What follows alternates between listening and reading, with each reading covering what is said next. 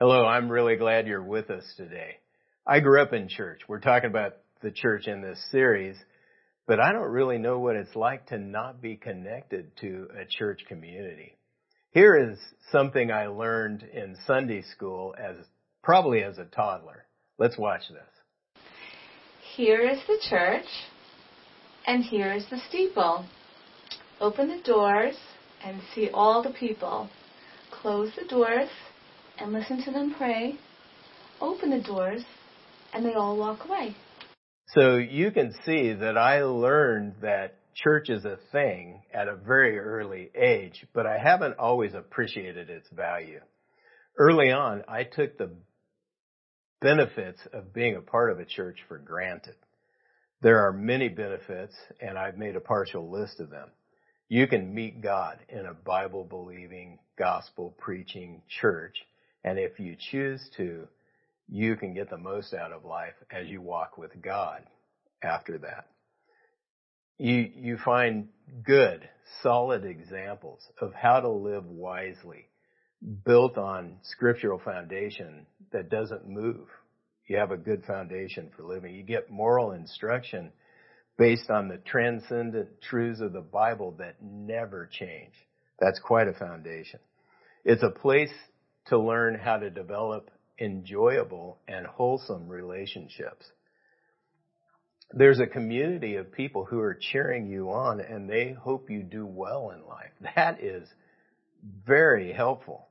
I, thinking back, I have a bunch of aunts and uncles from the church I grew up in who overlooked my selfish tendencies and they genuinely wanted good as I launched into life, as I got to that point.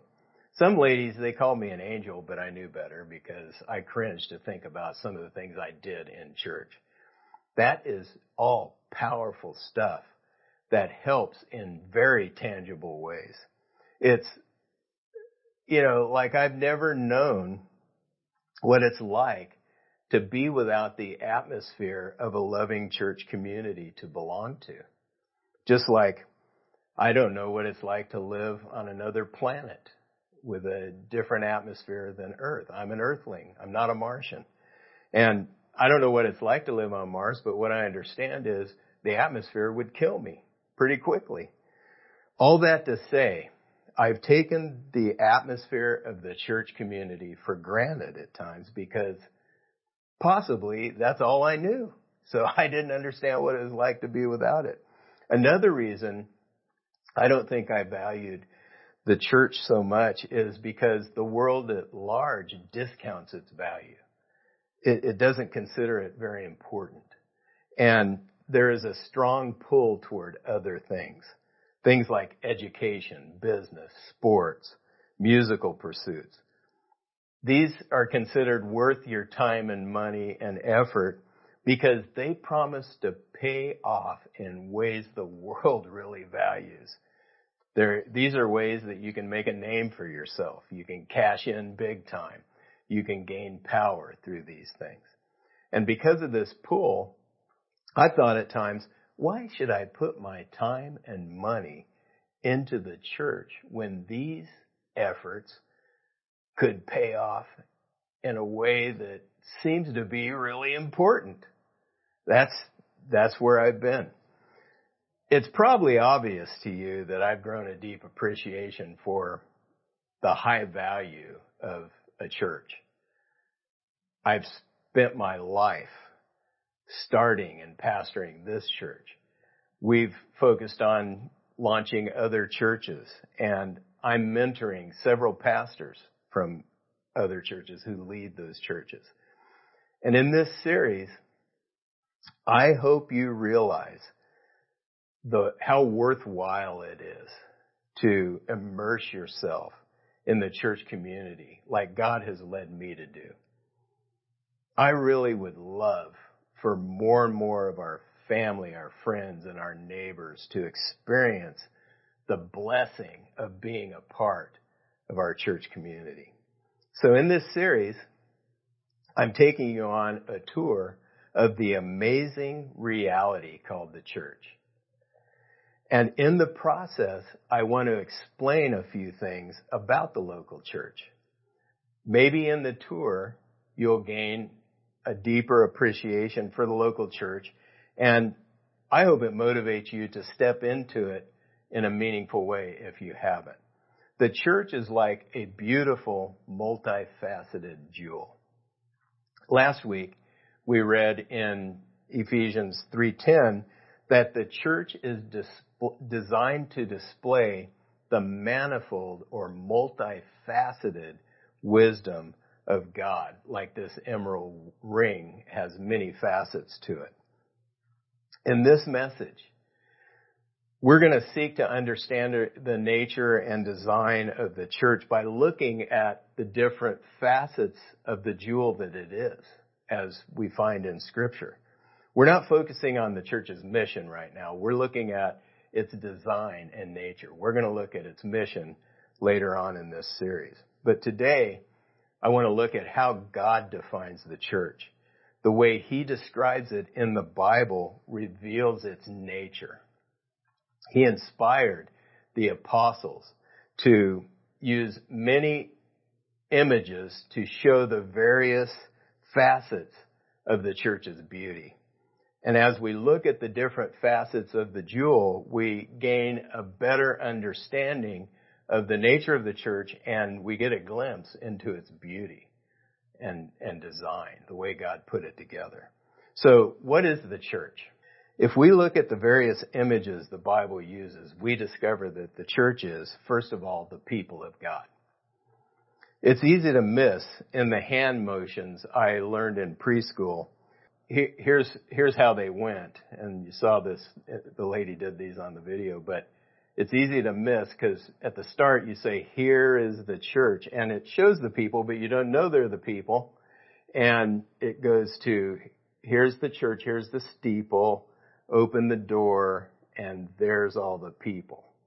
So I, I missed it as a toddler. Honestly, I viewed the church as a building, somewhere we went to. I basically assumed that that's what it was. Here's a description by Peter of the church as a whole. It's the people of God. 1 Peter 2, 9 through 10. But you are a chosen race, a royal priesthood, a holy nation, a people for his own possession, that you may proclaim the excellencies of him who has called you out of darkness into his marvelous light. Once you were not a people, but now you are God's people. Once you had not received mercy, but now you have received mercy. Peter says that the church is made up of people like you and I, and together we are a chosen race. The word for race in the Greek that this was originally written in means a relatively large group of persons regarded as biologically related. Now, it's pretty obvious that in the church we're not biologically related, but God has made us a new race spiritually. We're a new ethnic group spiritually. We're here on earth and nothing has changed biologically, but this is our spiritual reality. This is what God intends to do. This is what He's done as we decide to follow Christ. And the spiritual trumps the biological.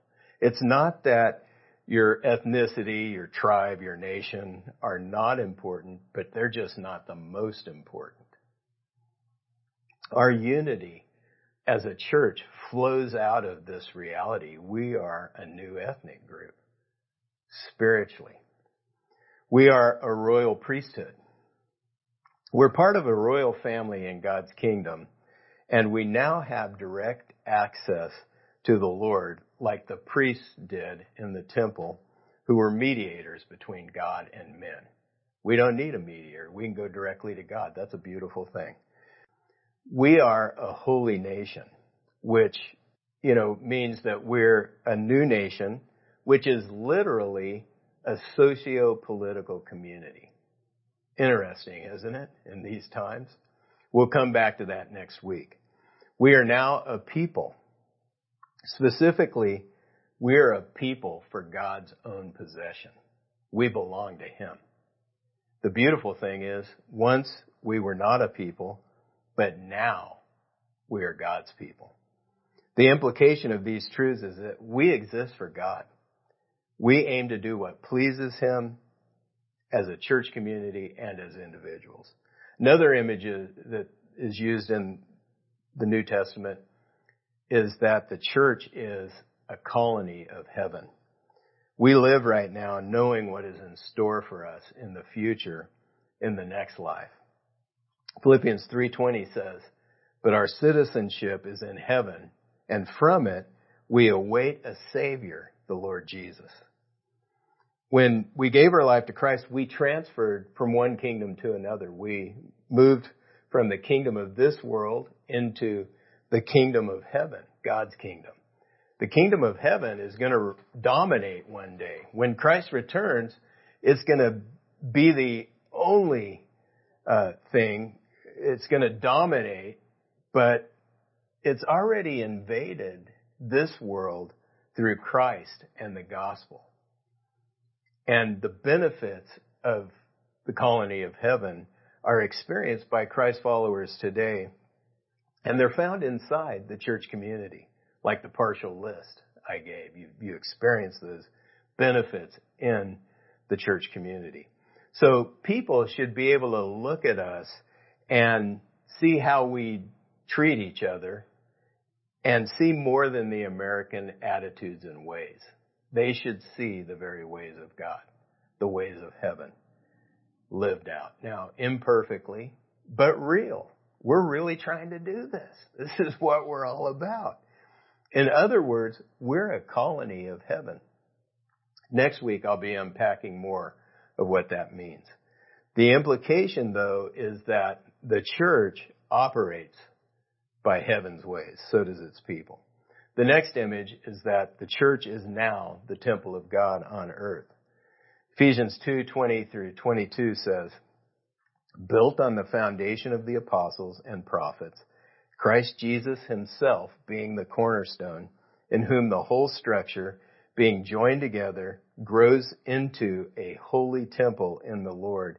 In him you also are being built together into a dwelling place for God by the Spirit. According to God's cosmic plan, the church is now the spiritual temple where God dwells and where he is served. 1 Peter 2 5 says it this way We're like living stones being built up into a spiritual house to be a holy priesthood that offers up sacrifices of service to please God, sacrifices of praise to please God. We are made to be the place where God dwells in a special way. This is our design and where people can investigate knowing God through Jesus Christ and hopefully finding Him and then serving Him together with us. This is our design. As the temple of God, we are holy. We're set apart, that means, and dedicated for God's use. We want to be a place known for pe- helping people connect with God and get right with Him. And that is one of the main purposes of the temple in Jesus' day. The implication of this image is that we live intentionally for God. The next image of the church is that we are the body of Christ. 1 Corinthians 12:27 says, "Now you are the body of Christ and individually members of it." We're going to deal with this facet more thoroughly in a later message, but for now, I just want to point out that this body, the church body, is formed by the grace of God. We are a community by grace. He arranges the parts of the body and he gives grace gifts to help us as the members do what the church was formed to do. It's an amazing thing. For now, I want to say that each Christ follower is a member of Christ's body. And that means that we're a part of the body that uh, works in concert, concert with the other parts of the body, and we do what the head tells us to do. We belong to each other, and we should use our abilities that God's given us to serve. The implication of this image is that we do Christ's work in unity. Final image is that the church is a spiritual army, both on assault and under attack. Ephesians 6, 12 through 13 says, For we do not wrestle against flesh and blood, but against the rulers, against the authorities, against the cosmic powers over this present darkness, against the spiritual forces of evil in the heavenly places. Therefore, take up the whole armor of God, that you may be able to withstand in the evil day, and having done all, to stand firm. There are not only cultural challenges that we're going to face, but like we're going through right now in, in our society, we're facing a lot of chaos. We can't tell exactly what's going on. But behind all of it is this spiritual battle that's going on.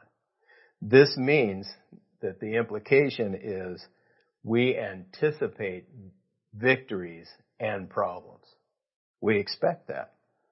Those images collectively show the beauty of God's design and it reveals the nature of the church. We can get a taste of that.